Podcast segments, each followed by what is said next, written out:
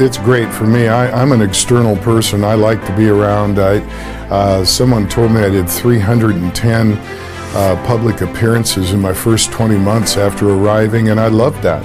I'm uh, chomping at the bit to get back out there and uh, spread our word, and it's a good word.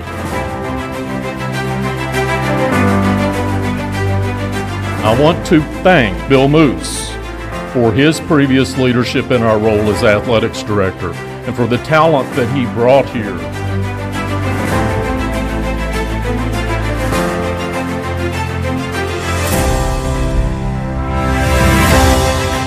And it's my pleasure to introduce to you the 14th athletic director as of July 19th, Trev Alberts.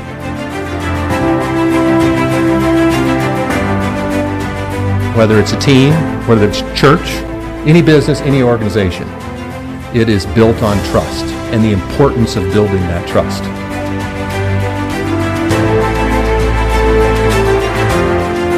I will never call a play.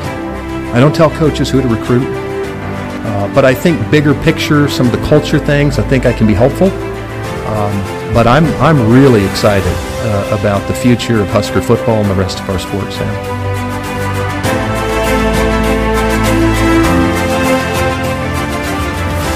Without a doubt, this is the most uh, excited I've been about our team and the most confident. Part of that's talent, part of that's just the uh, character of the young men on our team and, and the culture surrounding the team.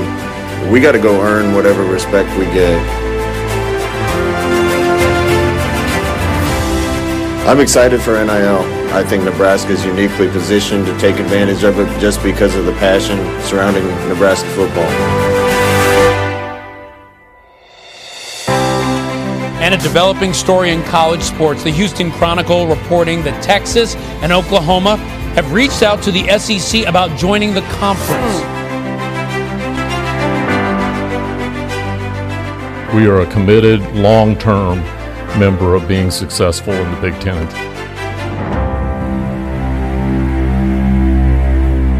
I love this place. Um, Sorry about that. Didn't know that was going to happen. Welcome to the Go Big Redcast, the Husker Fan Sports Show with Dave, Honky, Mac, and Boomer. Welcome to the Go Big Redcast. I'm your host, David Gaspers, and I'm with Honky. During the break, Redcast Nation grew to over 14,000 followers, making us the 14th largest city in Nebraska. And watch out there, Scottsbluff we're about to become the biggest metropolis in the entire panhandle. I'm also with Boomer. Well, it looks like we picked a heck of a month to take off and nice and quiet, nothing happened. So it'll be just a easy way to get back into podcasting. And oh, Jesus, what the heck happened? Oh, good Lord. You shouldn't have stopped sniffing glue, Boomer. That was bad timing, really. Also with Mac. What's up, Redcasters? We are back and we are bringing to you right out of the gate a super conversation we had with Brett Ciancia from Pick Six Previews great conversation, really stoking the fires of college football right now. Uh, with all the crazy talk, realignment, and other stuff I could care less about. It's nice to talk about football. yeah, well, we did uh, pick a heck of a month to take off. Um, obviously, a lot of things happened in Lincoln, um, as you heard in our intro there. The you know change of the AD, obviously, but a lot of things have happened over the last couple of weeks uh, NIL uh, in early July. Now we have conference realignment happening. Um, just some crazy stuff. But it was a lot of fun, Honky, just to talk to Brett Ciancia. And it was cool to have all of us on the call this year. Yeah, and I hope he enjoyed that too. I mean, we had Redcast Rob on the call with us as well during it. So, uh, you know, he got pretty much the full Redcast, but some great discussions there. And Boomer and him had a really nice little back and forth with the uh, college football playoff expansion. Some good discussions it's been great that we were able to take the break. And this is the first show of season six of the Redcast, and we're excited to get going. And to Mac's point, let's talk some football and let's get into it. But wow, what a weird time we t- we took that those five weeks off because we are like we need a break. What the heck is going to happen during that time? Anyways, it's summer yeah. and ads are leaving and ads are being hired and between nil and now conference realignment uh, this is what we're coming back to but uh, the one thing that remains constant uh, redcasters is that there's football. We're going to play it. we can't wait. Rob and uh, Mac and I are going to be just over a month from now. I know. Heading to Champaign and uh, for week zero football. So, Dave, that excites me no matter what the craziness off the field is is happening. Mm-hmm. That's right. Well, we're glad to be back. I think we have a great episode for our listeners. And uh, next week we'll be diving in um, to you know fall camp. So uh, there'll be a lot to look forward to over the next month leading up to that August 28th game. For now, let's listen to our interview with Brett Ciancia of Pick Six Previews.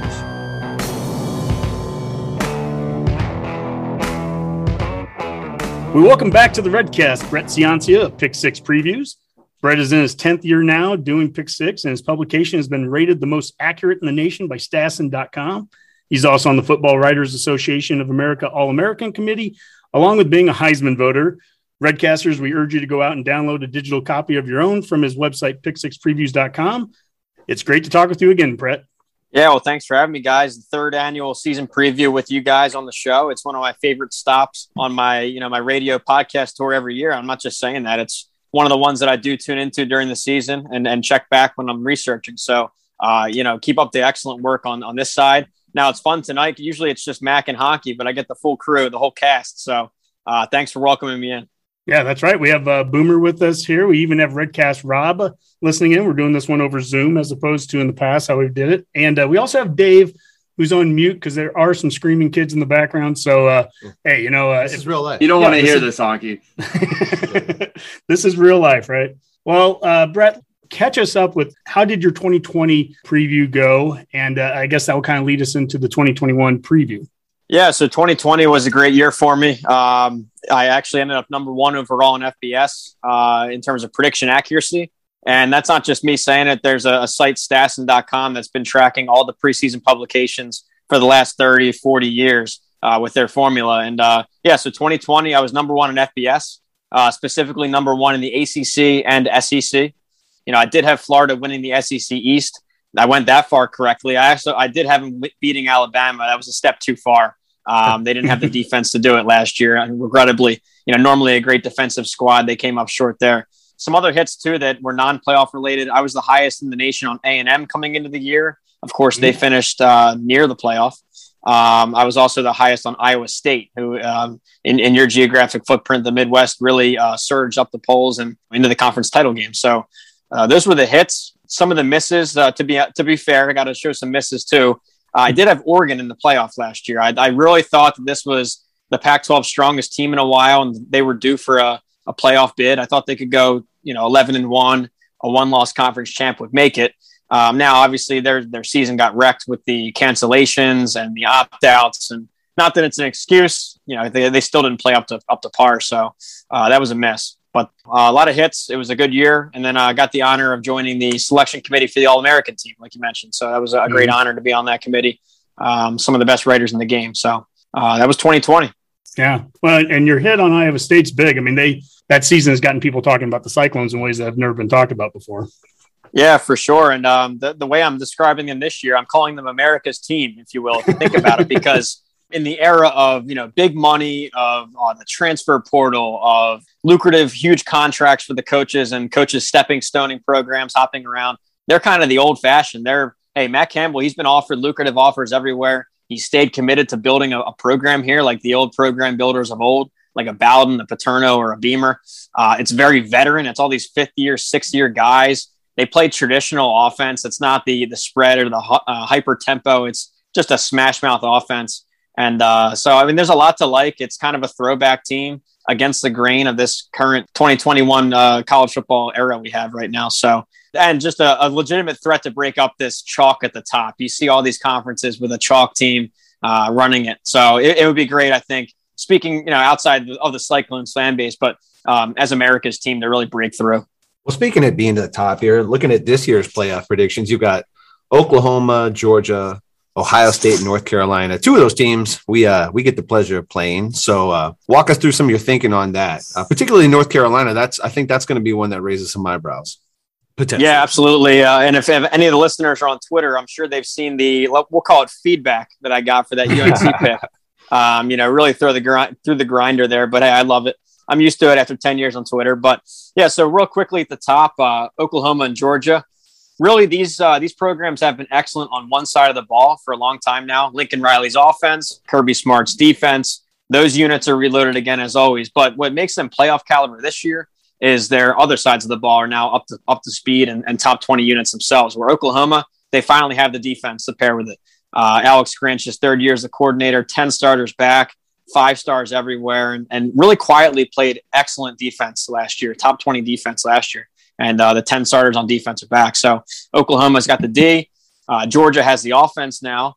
Uh, they had a couple early losses when they were shifting around a walk-on quarterback and a, and a, you know a dual threat guy that didn't really fit. But once they landed on JT Daniels, a five-star from California, uh, really unlocked Todd Monken's vertical passing attack. And now they've kind of taken a, a, page out of LSU and Alabama's playbook, where they used to be smash mouth 1980s football. Now they're this modernization, you know, the vertical passing. So they're up to speed on offense. It's a great recruiting roster as well, and they develop it well there. So those two are one and two for me. Uh, number three was Ohio State, almost by default because I don't see any other real threat in the in the, the Big Ten East this year, um, and they avoid Wisconsin and Iowa out of the West. So I think that they even go 11 and one and uh, win that conference title game and make it in. You know, I just got done saying I hate chalk, but in this case, there really wasn't a threat there. Uh, and number four, yeah, this one is getting a ton of attention. It's UNC, the Tar Heels.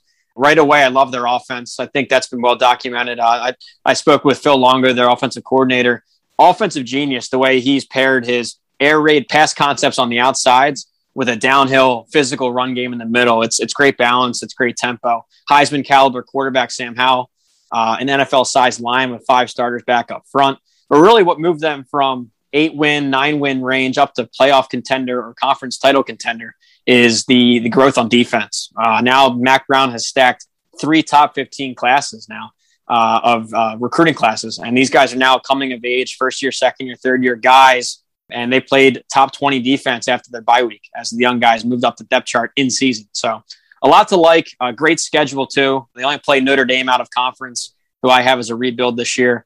And uh, they avoid Clemson in the regular season. So, hey, I, I think they have the firepower to do it offensively. For the betcasters out there, they're favored in all 12 games this fall. So, uh, oh. you know, that's a little bit, even if they go 11 and one, I think it comes down to them and Clemson and Charlotte, and they have the, the, the offensive firepower to do it. So, Brett, I got to tell you here, there's a really smart guy I know that votes in the Heisman and, you know, does some all American teams. He tweeted out once, he said, every Saban recruiting class since 2000 has won a national title. So, how do we not have Alabama in that top four, especially a year after you said you didn't do them? You had Florida in there and it bit you then. How do you not have Alabama this year?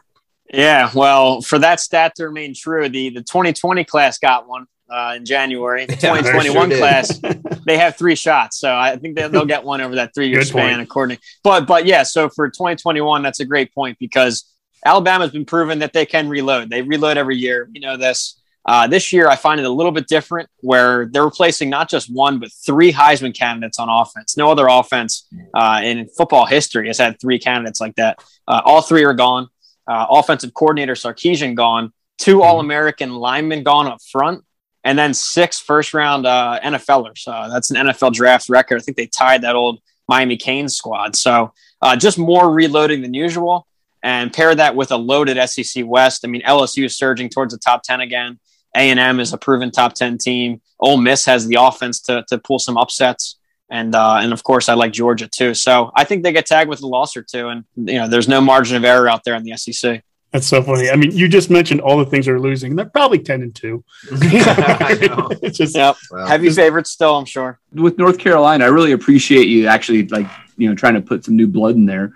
I was just wondering, like, who else did you actually consider besides North Carolina and, and probably Alabama there? I, I appreciate your analysis there. I, I, think the Carolina schedule might be a little tougher than than what you give it credit for. You know, you got Florida State, Miami back to back.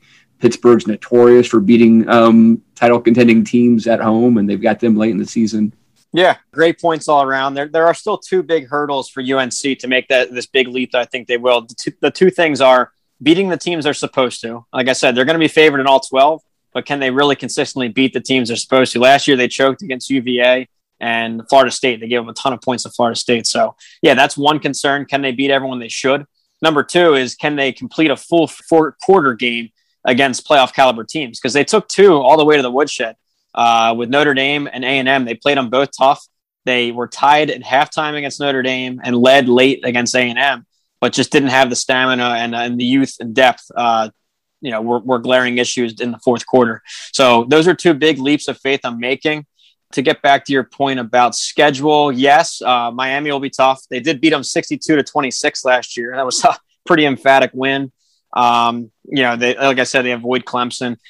But for that last playoff spot was your original question. Uh, who else did I consider? What I like to do in my preview book is really just pick four conference champions. I know uh, other books out there, you'll see that they have Alabama and Georgia, or in some years they would have had Ohio State and Michigan. Um, you know, just as a principle, I like seeing four conference winners. Uh, it's just more of a like a, a normal argument to make. So, like, you know, here are the five conference winners. Four of these are making it rather than you know jump through hurdles and, and hoops and try and do like a one loss runner up scenario. So for me, it came down to who would win the ACC, and uh, Clemson and UNC are going to battle. Uh, for Clemson, yeah, I think they're going to lose right out the gate to Georgia. So that really factored into my playoff logic. Where with a loss to Georgia, there's zero margin of error the rest of the way, uh, and you're going through a quite a transition at quarterback, at running back. Their offensive line took a step back last year and uh, and their defense last we saw got exposed against Ohio State. So, yeah, that's a great question. Those really just came down to UNC and Clemson for me. Well, you know, there's a lot of teams that we've been talking about here, the playoff teams uh, that are blue blood programs, and something that I really like that you do every year, Brett, is you do a Twitter online poll, hundreds of thousands of, of votes that get accumulated on uh, which programs still remain blue bloods. And, and here in this part of the country, that still means a lot. And uh, we like to hold on to that, and we still are holding on to it. We were one of eight blue bloods in your preview uh, Alabama, Ohio State, Oklahoma, Nebraska, Notre Dame, USC, Michigan, and Texas. We had 63% of respondents saying yes. What does that status still mean? So I've been doing Twitter with Pick Six previews for about 10 years. And you see that in the offseason, uh, the topics can tend to go in the same cycles. You see the same topics come up year after year. And, and I noticed every January or February, everyone argues about who's a blue blood.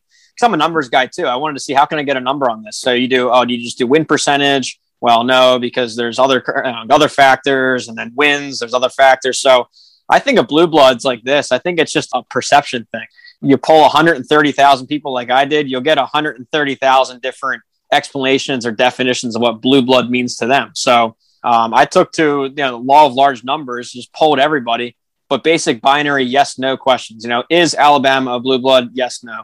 Is Miami a blue blood? Yes, no.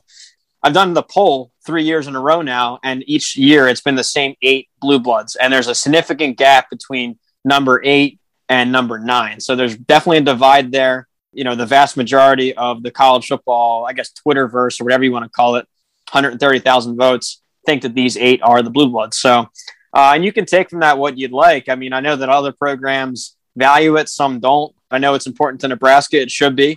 If you couldn't tell from my Twitter, I mean, I love the tradition, the history of the sport. Uh, I guess you could call me old fashioned in that sense. Uh, so to me, this stuff matters. And I know it does to Nebraska with their sellout streak, their five national titles, their Heisman legacy and uh, you know the way they built their program. So it's important, yeah, and I think yeah. it's a badge of honor. I mean, just the way that it's withstood the worst two decades of Nebraska football, mm. the way that it's still uh, nationally respected enough to be in this top eight category. There is a difference between being a national power and a blue blood. Mm-hmm. You can be a blue blood, but not be a national power at the same time. That would be Nebraska's case. Uh, Clemson's a national power right now, and they're at 28% towards being a blue blood. They don't have some of the history and the tradition that uh, Nebraska does. So, uh, and then you can be, a, you know, in Alabama or Ohio State and be a bit of both right now, and that just happens. Well, a lot of and a lot of blue bloods have gone through what Nebraska's gone through. I would look at Oklahoma in the '90s. I would look at Alabama for a number of the years between Bear Bryant and Saban yeah. that went through some of those same fluctuations Nebraska's had. Nebraska's just happened to really get hit hard for about a good 10 to 15 years in a row here.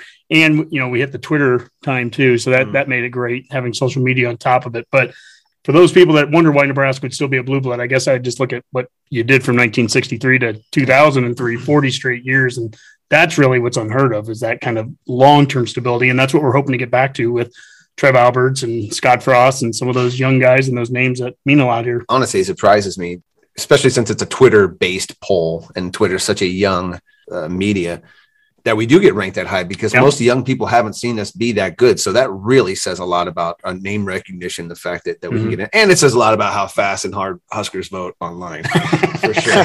Yeah, we vote early and vote often. Uh, we we run a pretty good game. I think also it speaks to to people's definition of it. I think it's really a generational thing. When you when you think of Blue Bloods, uh, they were they were dominant programs when your grandfather watched college football, when your dad watched college Right. football. Now, when you grew up, you heard those old stories, those old war stories, right? Like, oh, back in 1970, like you know, you grow up hearing those, and it, it kind of builds your perception. That's why I mean, I continue to call it it's a perception type thing. Mhm. Um, for Nebraska's case, it's four decades or five of really positive memories that have been passed down. So, and for hitting your your program's worst years ever, like Honky said during the Twitter phase, you know, why isn't Michigan ever criticized, or why isn't Texas ever Mhm. criticized? Uh, you know, Michigan hasn't done anything in a long time. They've been embarrassed by their rival for t- 20 years. Yeah. Uh, Texas, since the Vince Young miracle, hadn't had he not had the best game any players ever had, uh, they'd be sitting there since 1970. I think a shared title with you guys, even. So everyone goes through their ups and downs, but the thing is, there's a large divide after Texas number eight down to number nine, Penn State. So you know you're you're viewed that way, and it's something to to own and really sell as your branding. And so yeah, I think you got to own it and really uh, you know use it to your advantage in this new era. I mean, I, I feel that because Nebraska has always been more of like a national brand as opposed to just Nebraska itself. It, it just makes sense for me from an outsider, quote unquote, you know, not from Nebraska. It makes sense that Nebraska is a blue blood because they're a team that you start talking about the best teams in college football. And Nebraska will always come up. Well, how are they doing right now? Even if it's somebody who doesn't follow, right? They'll always be like, "Well, how's Nebraska these days?" And you know that alone to me is just the answer to the question: Are they a blue blood? Well, I mean, that's that's easy enough for me. It's the answer to why Nebraska's in the Big Ten right now. And let's talk about that Big Ten. And the Big Ten, you know, has a, a series of blue bloods: Ohio State, Michigan, Nebraska listed here out of the eight. When you look at the Big Ten coming into this year, as you said earlier, Brett, Uh, Ohio State dominates the East, but quite honestly, they just dominate the conference. Period. No one's beating them. That's the interesting They're, they're thing having a good run. you were talking with the Eyes on Big podcast, Jeffrey the Greek and Big Kurt last week. And I think they were kind of asking about the West. And there's a perception the West isn't as good, but the reality is, you know, Ohio State's just dominating, period. Yeah. No one's beating them. In fact, the last two times they've lost in conference have been to Iowa and Purdue three and four years ago. But as you look at these two divisions right now, Ohio State, they're on top of the, the East. Let's talk about the West where Nebraska is. Right now, you have Wisconsin, Iowa on top. I can't argue that. Those are the two teams I, I guess I would put up there probably right now too. But go through the order there in the West, and you know what's your your thinking behind it. I guess. Yeah, so you're right with Ohio State that uh, I think the gap has actually widened. They really are the, the top team in the conference and their division, and I don't see anyone coming close this year. Yeah, so in the West, uh, it was really a two team battle uh, between Wisconsin and Iowa. They're actually very similar in my eyes uh, roster breakdown and position groups and coaching style, everything. So they've kind of mastered that Big Ten West formula that works. Um, you know, it's power run game, it's a stingy uh, front seven and defense, and it's ball control and all the buzzwords you want to use. In fact, it kind of reminds me of the old uh, Nebraska days. Uh, but th- that formula works here. They know it, and they've kind of perfected it. So, but yeah, between these two, uh, I went Wisconsin one and Iowa two. And I think I said at the top that all 65 of these teams had different stories and different ways that the 2020 year impacted them. Wisconsin coming into 2020, there was two position groups that uh, that I said could not get the injury bug, and that was receiver. They only had two real threats on the outsides, and offensive line, which was going through kind of a, a transition year, even though it's usually a stable unit. And unfortunately, both of those units got crushed, uh, whether it be quarantines or injuries, and you just saw the offense totally collapse. And um, I think all of that now is fixed going forward. Both uh, Danny Davis and Kendrick Pryor are back on the outsides. It'll be their usual strong offensive line. It's a five-star quarterback, Graham Mertz. Um, they're adding transfers at running back if there even was a, a controversy there at running back. But really, what stands out is their defense. Uh, their, their defensive coordinator, Jim Leonhard, one of the best in the game. He actually turned down a Packers offer. Uh, he, he was that uh, that he, he loved the Wisconsin defense that much. Of course, it's it's alma mater as well, but uh, loves this specific group of players, and uh, they're absolutely loaded. Nine starters back on defense, so they're the cream of the crop right now. Iowa very close. Like I said, they're almost mirror images. Um, Iowa this year a strong interior offensive line. Uh, led by Tyler Linderbaum, an All American at center. And the interior of Iowa's line is so important because that, that really goes a long way in their zone blocking scheme. So th- those three are all back in the middle. Um, you know, Tyler Goodson's a proven running back. Their receiving receiver stable has some of the most talent they've ever had. Uh, there's several targets there, several playmakers. Um, and then on defense, uh, a great back seven. It's proven. You know what you're getting with Iowa. So those were one, two for me. Uh, kind of a sizable gap down to the uh, Nebraska, Minnesota, Northwestern, and really Purdue middle tier. And this was one, this was a middle tier that I spent weeks trying to figure out, uh, trying to find angles, trying to, you know, really decipher because all four of these I could make the case for and against a third place finish.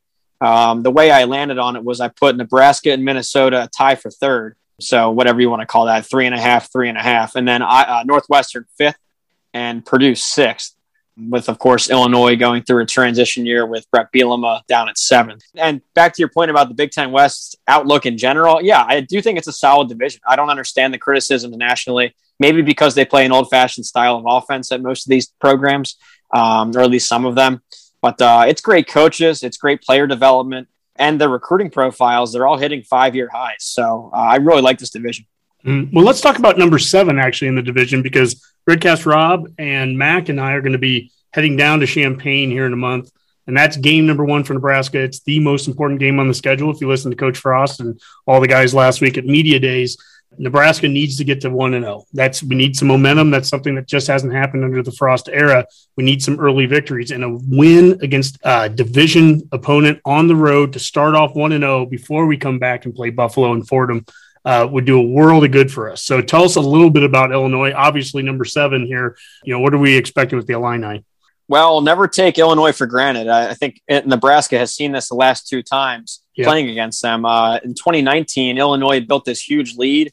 Uh, again, as usual, we'll get to this, but it was turnovers, it was flukiness in the red zone, and kind of a theme for Nebraska. But yeah, mounted a great comeback to win. Last year, not so much. Uh, this was uh, one of the, the, worst losses of the season, I'd say, for Nebraska, getting routed at home against a team like this. But, anyways, for 2021, yeah, they go with Bret Bielema. Um, I mentioned that formula that works in the Big Ten West. He, of course, did that at Wisconsin. He tried to bring it to the SEC West, but uh, going up going up against five stars every week, it didn't work there. So, but he's back in the Big Ten West, uh, and and that kind of coaching scheme and style really fits to their roster strengths that they currently have. It's an above average offensive line. Uh, there are a couple options at running back. Plus, you have Peters back, Brandon Peters at quarterback. He's um, you know, a very efficient guy. He actually had a, he looked like a hero against Nebraska last year, and mm-hmm. and also in their top ten upset over Wisconsin the year prior. So, uh, experience there at quarterback's important. Um, you know, defense was pretty weak. I mean, it's one of the defense is one of the worst in the country last year. Even with Lovie Smith, the NFL defensive guru, uh, it just didn't click here. So, yeah, I have them last place. They they have some some bright spots along the roster, but I think Nebraska gets it done. And and you're right, they, they really have to because uh, an opening loss to Illinois, and not just an opening loss, but that is week zero this year. So you have the entire nation watching, and and mm coming off of the longest offseason and weirdest season 2020, every eyeball in America is going to be on that game.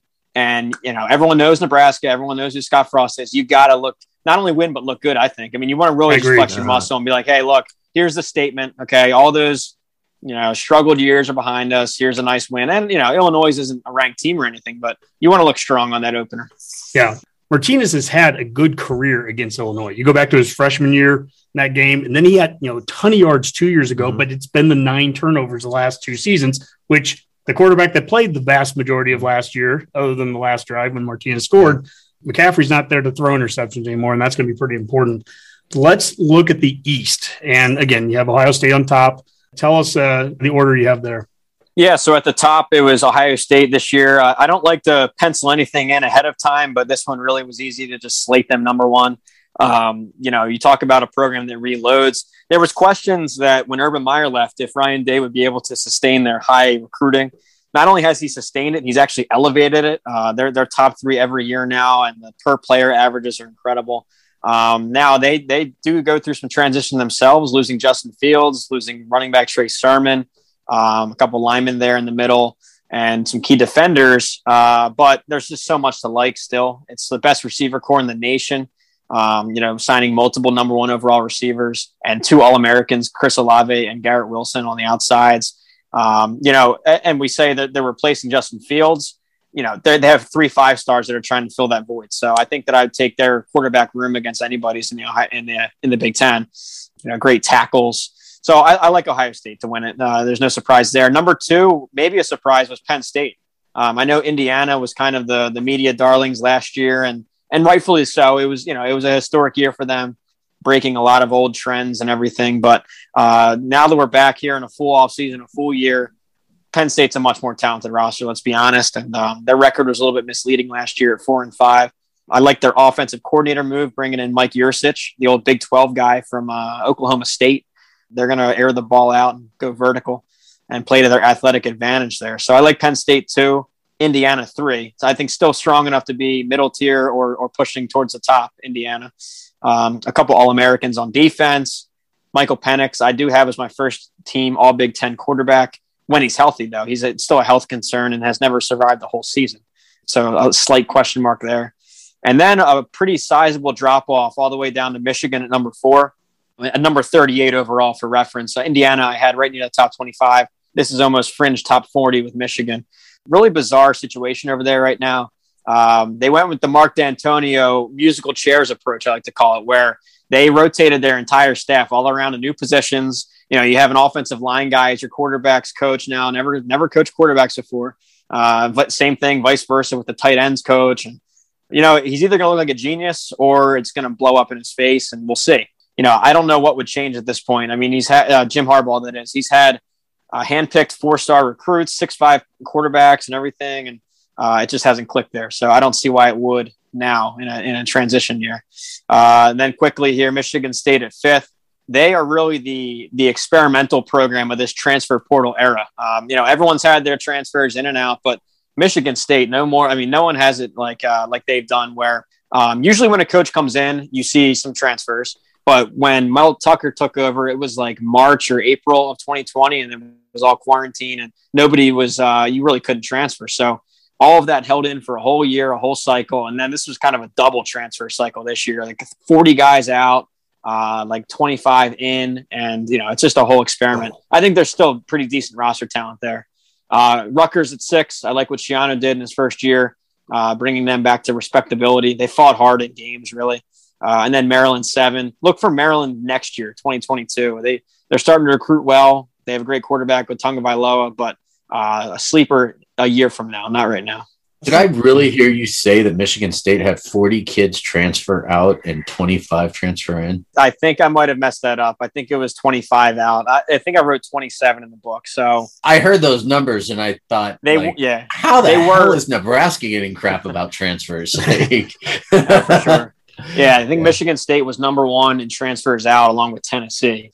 Okay. 27 scholarships. Maybe some of those were walk ons. Additionally, get up to my 40 number I just threw out there, but nah, it is 27 uh, as of June. All right, well, let's talk a little Husker football. How about that? I think the Redcasters want to hear what uh, what Brett thinks about Nebraska this year. Obviously, you have us tied to third in the West.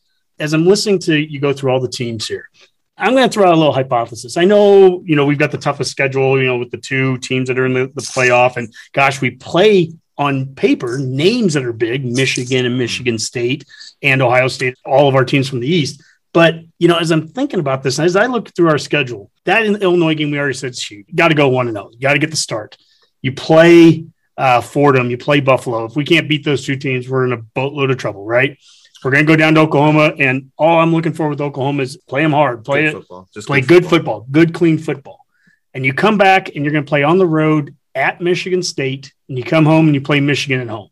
Now we can talk about this schedule being you know crazy tough, and can we go six and six and just make a bowl game? But I'm looking at that and realistically looking at a five and one start. If I say that, Brett, am I just honky drinking Kool Aid? Am I being crazy? Or is that a legitimate look at the first six games, the first half of the schedule for Nebraska fans? We've reached the part of the podcast where Honky and Mac try to convince Brett that we should be bumped up two or three spots. But go ahead. I like this part. Now, the more you're talking, I'm thinking maybe 11 and one's uh, still, See? still potential. All right. That's what I'm talking go. about. But, uh, we can split Ohio State and Oklahoma. yeah, so looking at the schedule, it is manageable to start out. I mean, you got to beat Illinois, and like you said, if you're not beating Fordham and Buffalo, you got bigger issues to deal with. So I'm thinking three and zero.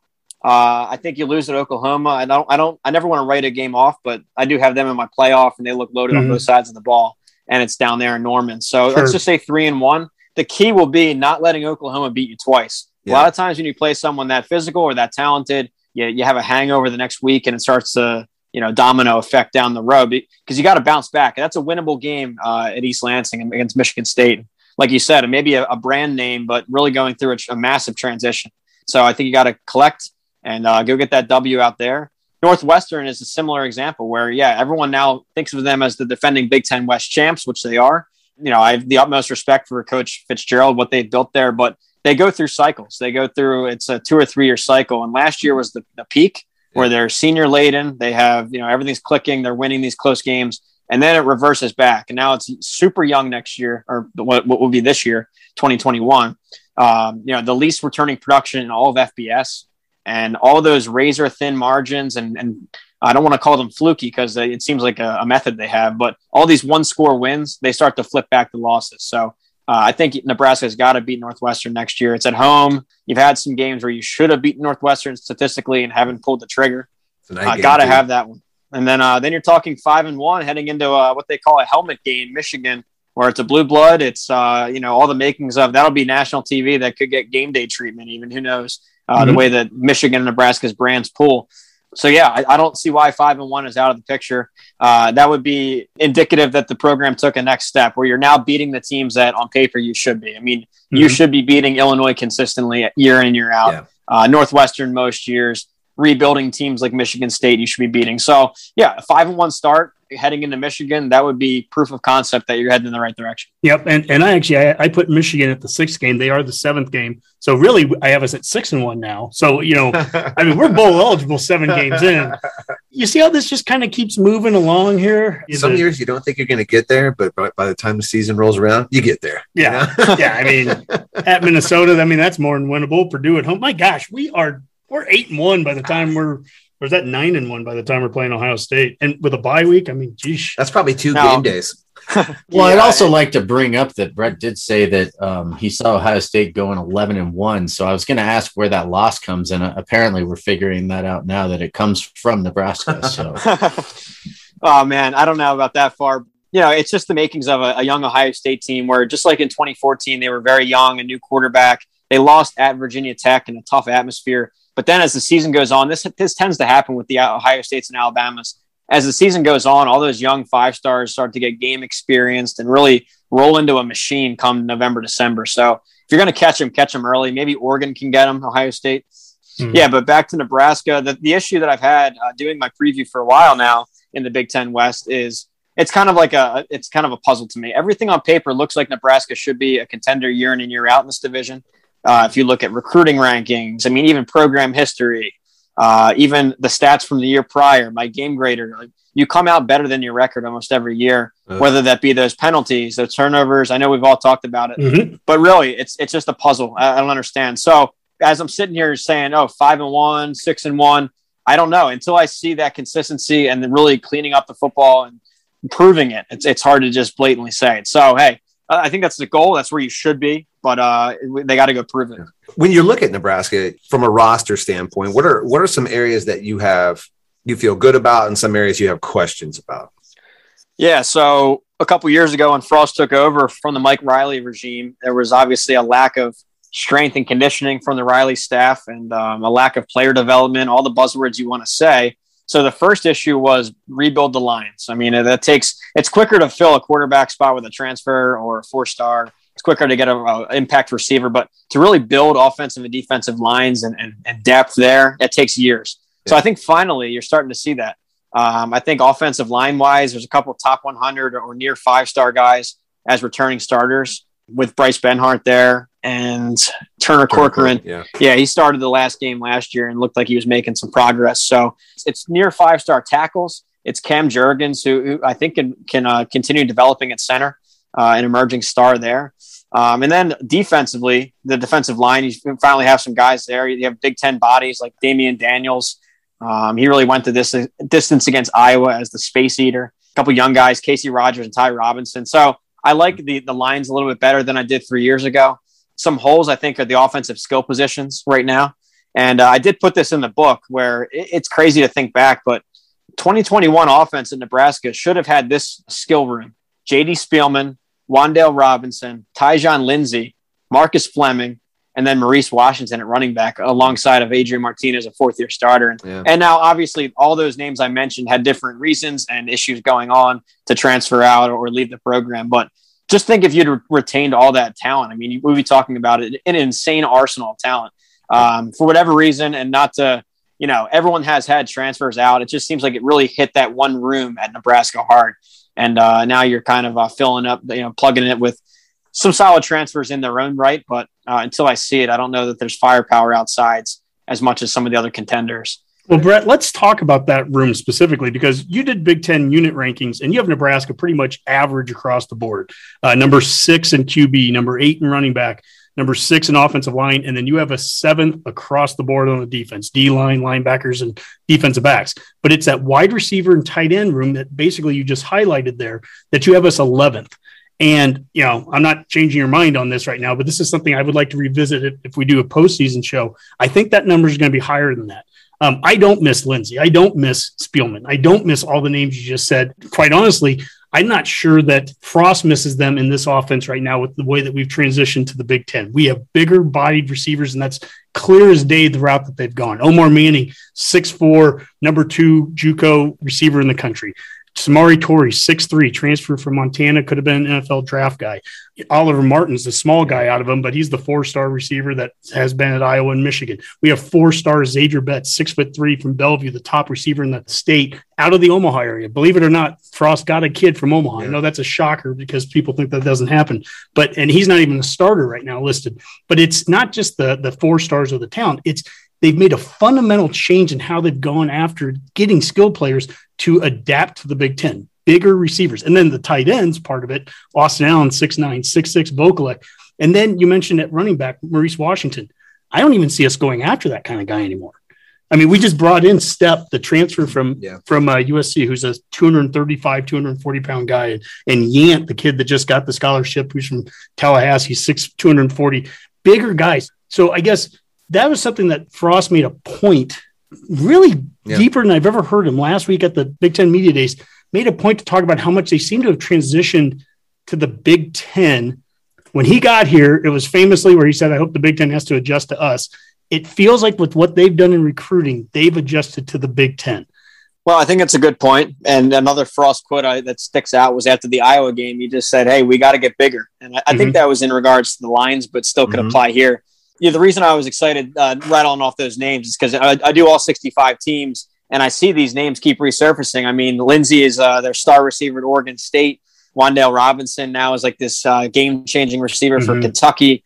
Uh, Fleming at Maryland, I believe, and Spielman at TCU. So, Yep. so anyways, they fit Yep. at their respective places. But I think you're right. If you look at the body types and the body sizes uh, happening here, it reminds me of Iowa State, where they doubled down on their size, and uh, it showed against. I think when they played Oklahoma against some undersized D backs, they really played to that advantage, that size differential. So maybe that was kind of a change in philosophy. Maybe Frost realized that you know having the the, the short, quick guys worked at the AAC or, or the non AQ levels, and but wasn't going to get it done here. So maybe uh, you know traded the the speed for size, and yeah, that's a good point. I mean, just look at their body types, right?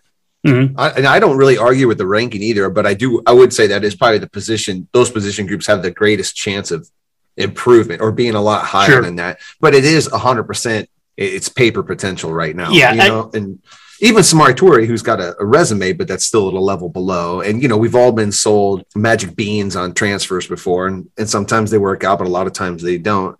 And I'm a, I'm a wait and see type guy too. But to what you were saying before, the size, the frame, the type will benefit us in the Big Ten, particularly like outside blocking with those bigger guys versus the Wan'Dales and JD Spielmans. I mean, Frost's mm-hmm. first year when we were the most explosive, I felt, is when we had like a Stanley Morgan on the outside. We actually had deep threats, and you know, Devine was hitting home run shots. We haven't had that at the running back position, or at least it hasn't been producing. If that can happen, those numbers change dramatically. But the running the running game is amazing to me. Three years ago, his Frost first year, I think we were fourth in the conference in rushing offense. Two years ago, we were third in the conference. Last year, we were second in the conference. We're moving up in rushing offense. Problem was going into the last week of the season, none of our top three rushers on the team were running backs. Yeah. That's unbelievable. I mean, Brett, have you ever heard a stat like that where the top three rushers on a team, none of them's a running back? Yeah, it's incredible. I remember during one of the telecasts, they put a graphic up there that showed it was I think it was like a pie chart and it showed you the percentage of carries and, and attempts and yards by the QBs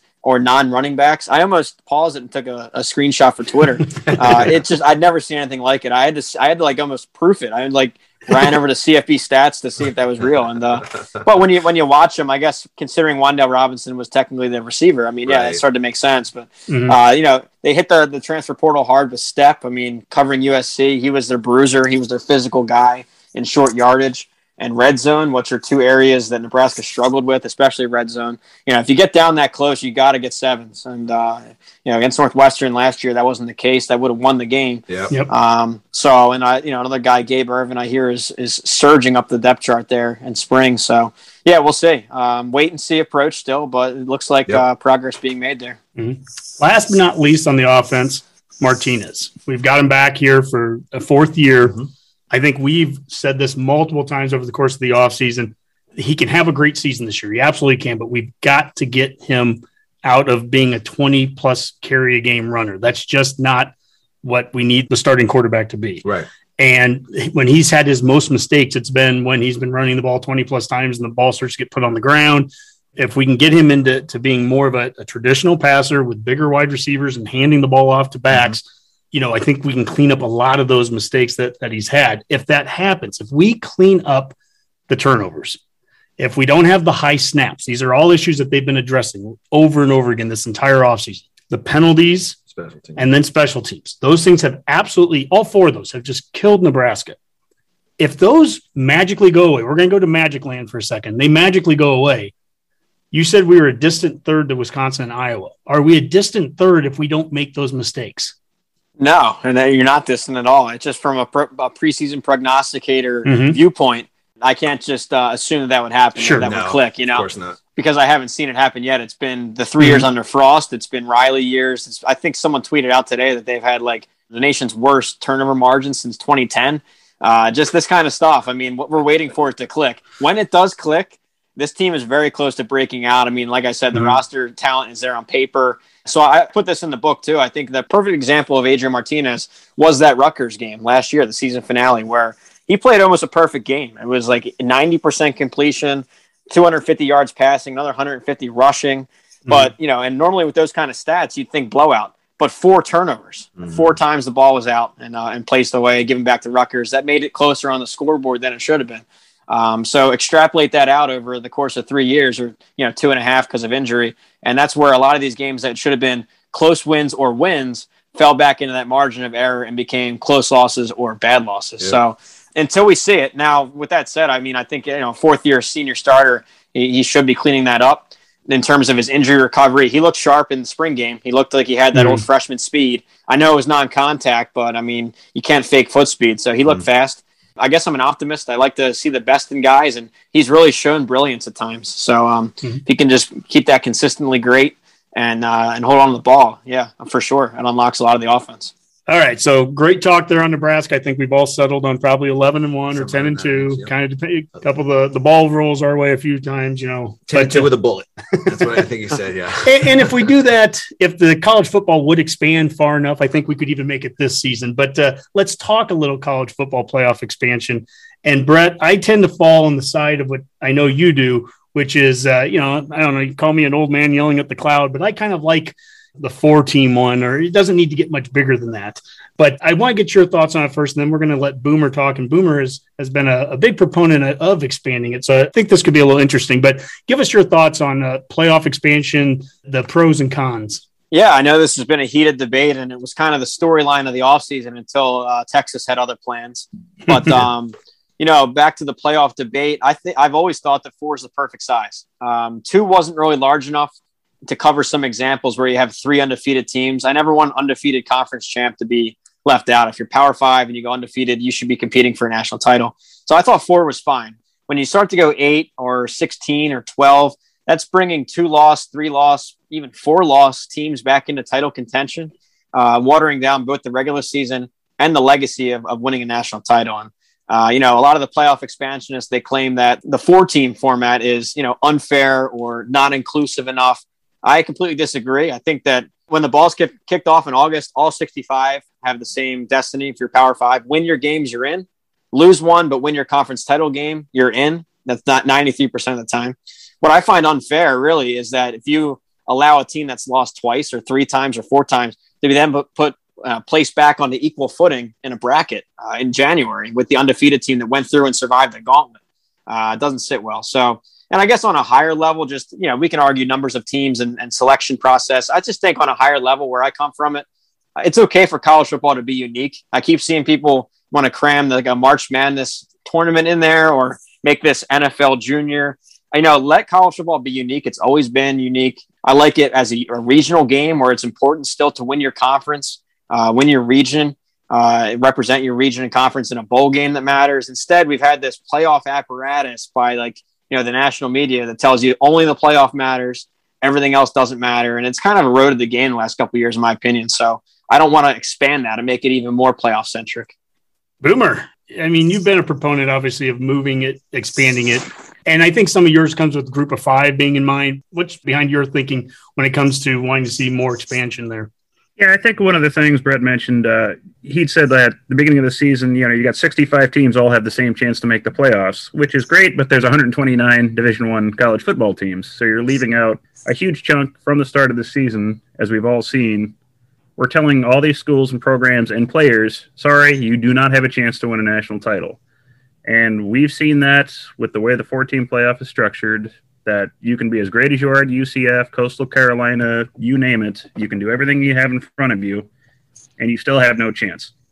Now, will any of those teams theoretically beat, you know, run a table in a college football playoff? Probably not. But just to come straight out and tell these programs, these players that, sorry, because of where you got picked to, to go to school or whoever you happen to get recruited by, that you're just not allowed to participate essentially in our postseason to win championships. That just seems to go against what the sport is supposed to be about. You know, we look at, you know, March Madness. I know it's, you know, little apples and orangey when you're talking basketball, but what's most of the fun in March Madness? The first couple of rounds when you have all these fun little Cinderella stories and fun teams, you know, playing out there and everyone's brackets kind of getting busted and things like that. That's part of the fun of college sports where you just have all these great little stories. And for some reason, FBS college football just seems to never want to allow that to happen you know, we'll say everybody has the same chance to make the playoffs. We know that's even not true. If you're a Wisconsin and you lose a game in the regular season versus an Ohio State, who gets the benefit of the doubt? It's always going to be Ohio State.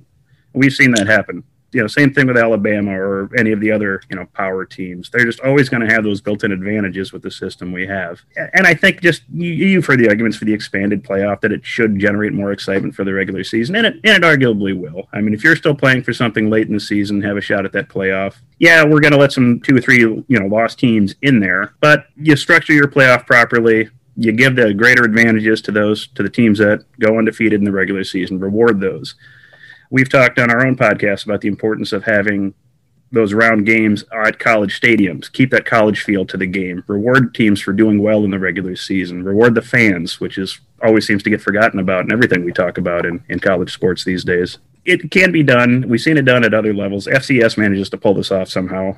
And again, people always say, well, you get the same teams winning the FCS playoffs as you do here. Fine. But if we always say we want the best teams to win, and this is a great way to prove who the best team is. And if it happens to be the same team out of an expanded playoff, so be it. Yeah, those are those are good points. I have a couple small rebuttals and then an olive branch also. But um, yeah, of course. I mean, I want to bring it back, but uh, yeah, a couple quick rebuttals. I, I, do think that all 65 have a fair chance, uh, the same chance, because you mentioned Ohio State getting extra benefits. They're actually the only one, the only instance so far that was a one-loss conference champ that didn't make the playoff. Uh, 93%, 14 out of 15 have. They were the ones when they got blown out by Purdue, they got left out. Uh, meanwhile, remember Iowa and Michigan State, two definitely non blue bloods, uh, had a win and in scenario in 2015. So uh, I will refute that one. To March Madness, look, I love March Madness. It's a fun weekend, like you said it was. That's great. But tell me the last college basketball regular season game that you remember or you were excited about and sat down and watched and was a a big you know, moment for the country, and it just doesn't exist because it's just been boiled down to two weekends in March. And for better or for worse, the regular season is meaningless because you can lose 20 games and still make the tournament. But okay, so here's the, the olive branch, though, to bring it back full circle. I think that we need to be able to separate the number of teams in the playoff system from the selection process because I love four, but I don't love the selection committee. I think that these are guys that are tied to the big conferences. It's behind closed doors. There's no criteria. It's very gray. Um, and yeah, there's incentive to not put these non AQs in there because they're tied financially to the, the power league. So what I propose as an olive branch is to bring back some kind of objective measure like a BCS or like a nationwide uh, polling system of 100 people that are not tied financially and at least are um, their picks are public because the BCS was a lot more favorable to the non AQs. You had TCU, and I hate to bring this example up, but 2009, when if one more second ticked off the clock, TCU would have been playing in a national uh, championship there against Alabama instead of Texas. Uh, Utah was top three or top four in 2008.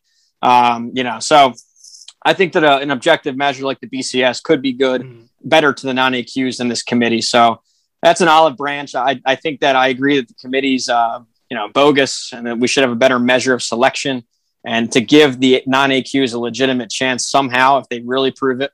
Um, but yeah, so anyway, that's the playoff spiel. I think you know I'm just excited to, to get actual football to talk about come August and uh, put these off-season topics behind us. I think that was a really good olive branch because that's actually where I was going. Because I mean, I understand some of the reasons why you'd want to stay at four, but I, I think you mentioned friend is that there's a malaise essentially about the playoff, right? Like, like I mean, once I see those four teams picked again every year, I just I don't really even care that much about the playoff right now. And so, how we can figure out how to improve the postseason is is really paramount to me. And right now, it just does not work. I'd rather go back to the '90s and just have two teams picked because I don't mm-hmm. think um, how we have it structured today works at all. Well, two parts. Number one, I always want to go back to the 90s. Number two, I propose anything that would get Brett involved with any of these committees. We have seen it with picking all American teams and being a Heisman voter. Uh, Brett, you would be a excellent candidate for any of those groups. Guys, this has been a great discussion. Let's move on to the final thing that has been all over the national media here for the last week. It's with conference realignment obviously this is all starting here with Oklahoma and Texas and leaving the Big 12. And as Nebraska fans, I mean, this is no shock to us. We talked about this 10 years ago. We thought it would happen then, and it's just that it's happening now.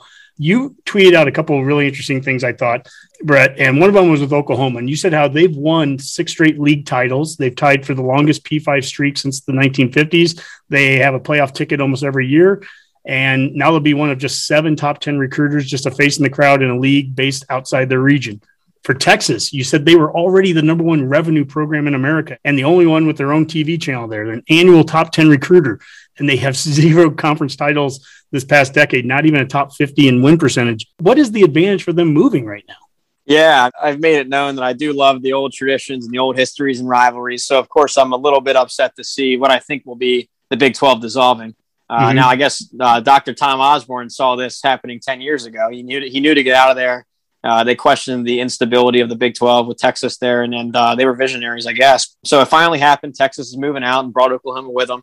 I don't understand really uh, on a program by program basis. You, you hit them right there. Texas already has the revenue, and Oklahoma already has the on field success and playoff access. So I'm not sure what either gains.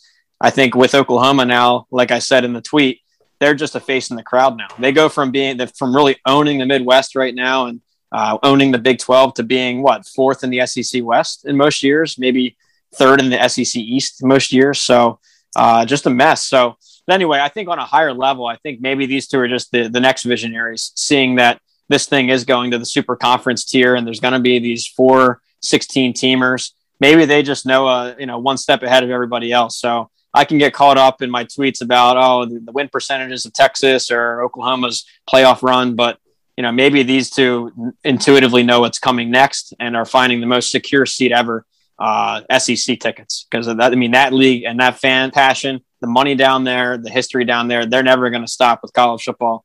So if there is one area to join for long, long term stability, maybe they really uh, won the prize there. But I hate to see it go. I hate the old rivalries mm-hmm. going away. And, uh, you know, Bedlam game, all the Texas schools, and they get scattered across the country, it's just, uh, you know, each wave of conference realignment that we see, we move further away from the old game. So it's just uh, sad in some respects.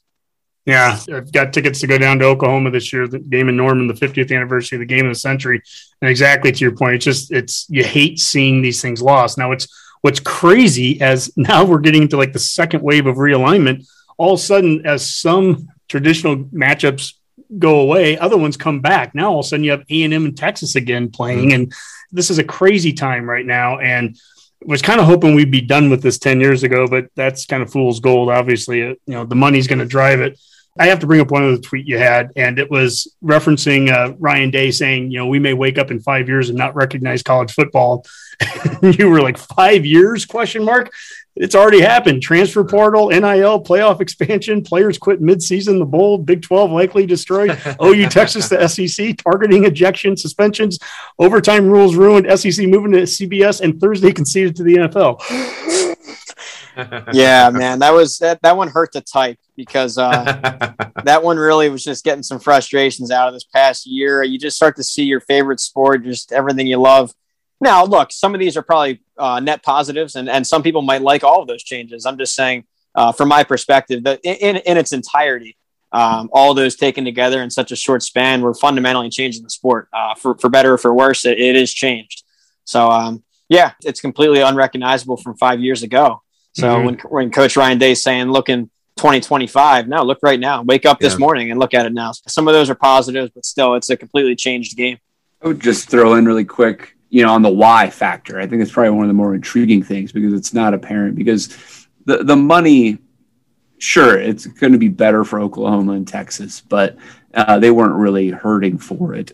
It almost seems to be a matter of self destiny and it's it's not necessarily Oklahoma, Texas per se. It's actually the SEC. I, I do feel like this is a a warning of things to come. Not just like a 16 team, four conference super thing. That, that that's actually like not the solution, right? It's it's actually I think what Sankey is doing is actually dismantling the NCAA from college football. That's what Ryan Day is getting at. In five years, it is a completely different structure, um, potentially with completely different rules and regulations on how you actually operate as a college football program.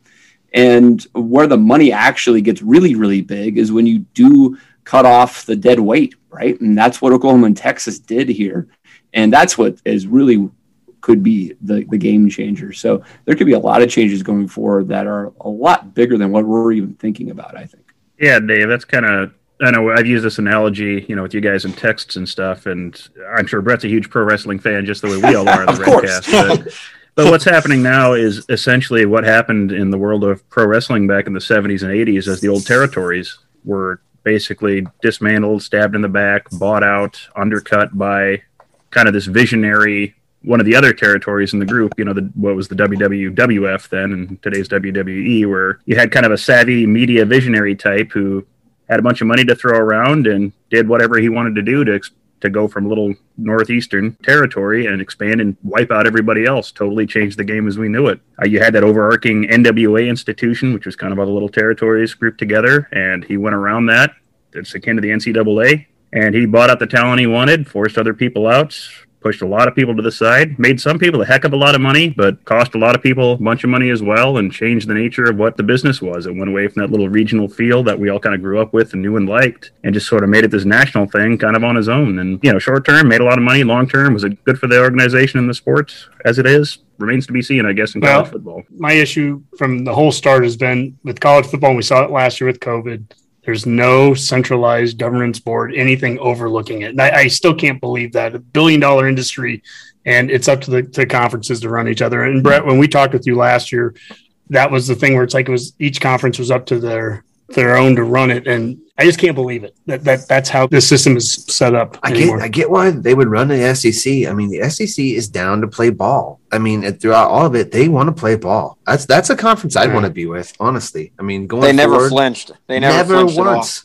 Those guys down there are passionate about it. All the Big Ten showed me last year was a bunch of hesitation and pansies. Yeah. I don't like it. Well, hesitating right now would not be a good thing uh, in the Big Ten's case. And there's watch us. Yeah, you just watch. Well, maybe back to Dave's point, maybe that really is what's at play. Maybe it's something behind the scenes where we're where we think that this is like the last step of conference realignment, but maybe it's actually really the first step of this huge other operation that we we can't even conceive yet. Something external and detached from the NCAA as we know it, and maybe they're just uh, securing their seat at the table. So, because you're right, I mean, at surface level, it doesn't make sense uh, for either of them to leave.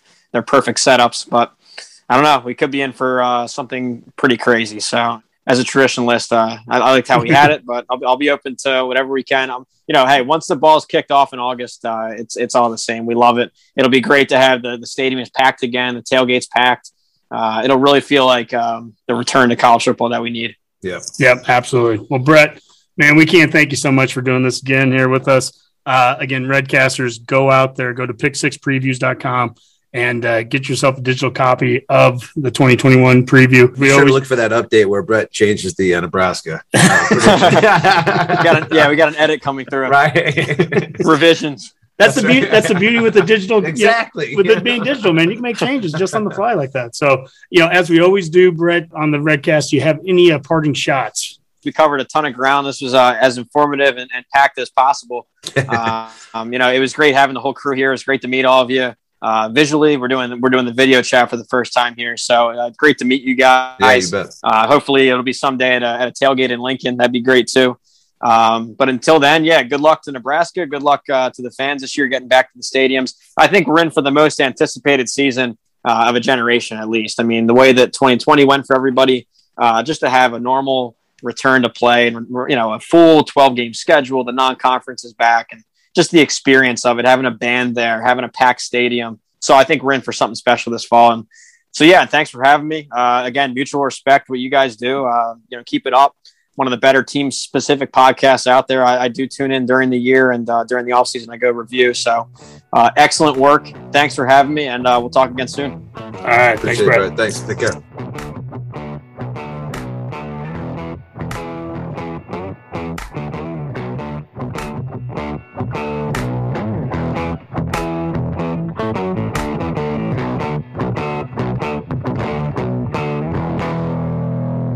A Hurrdat Media Production.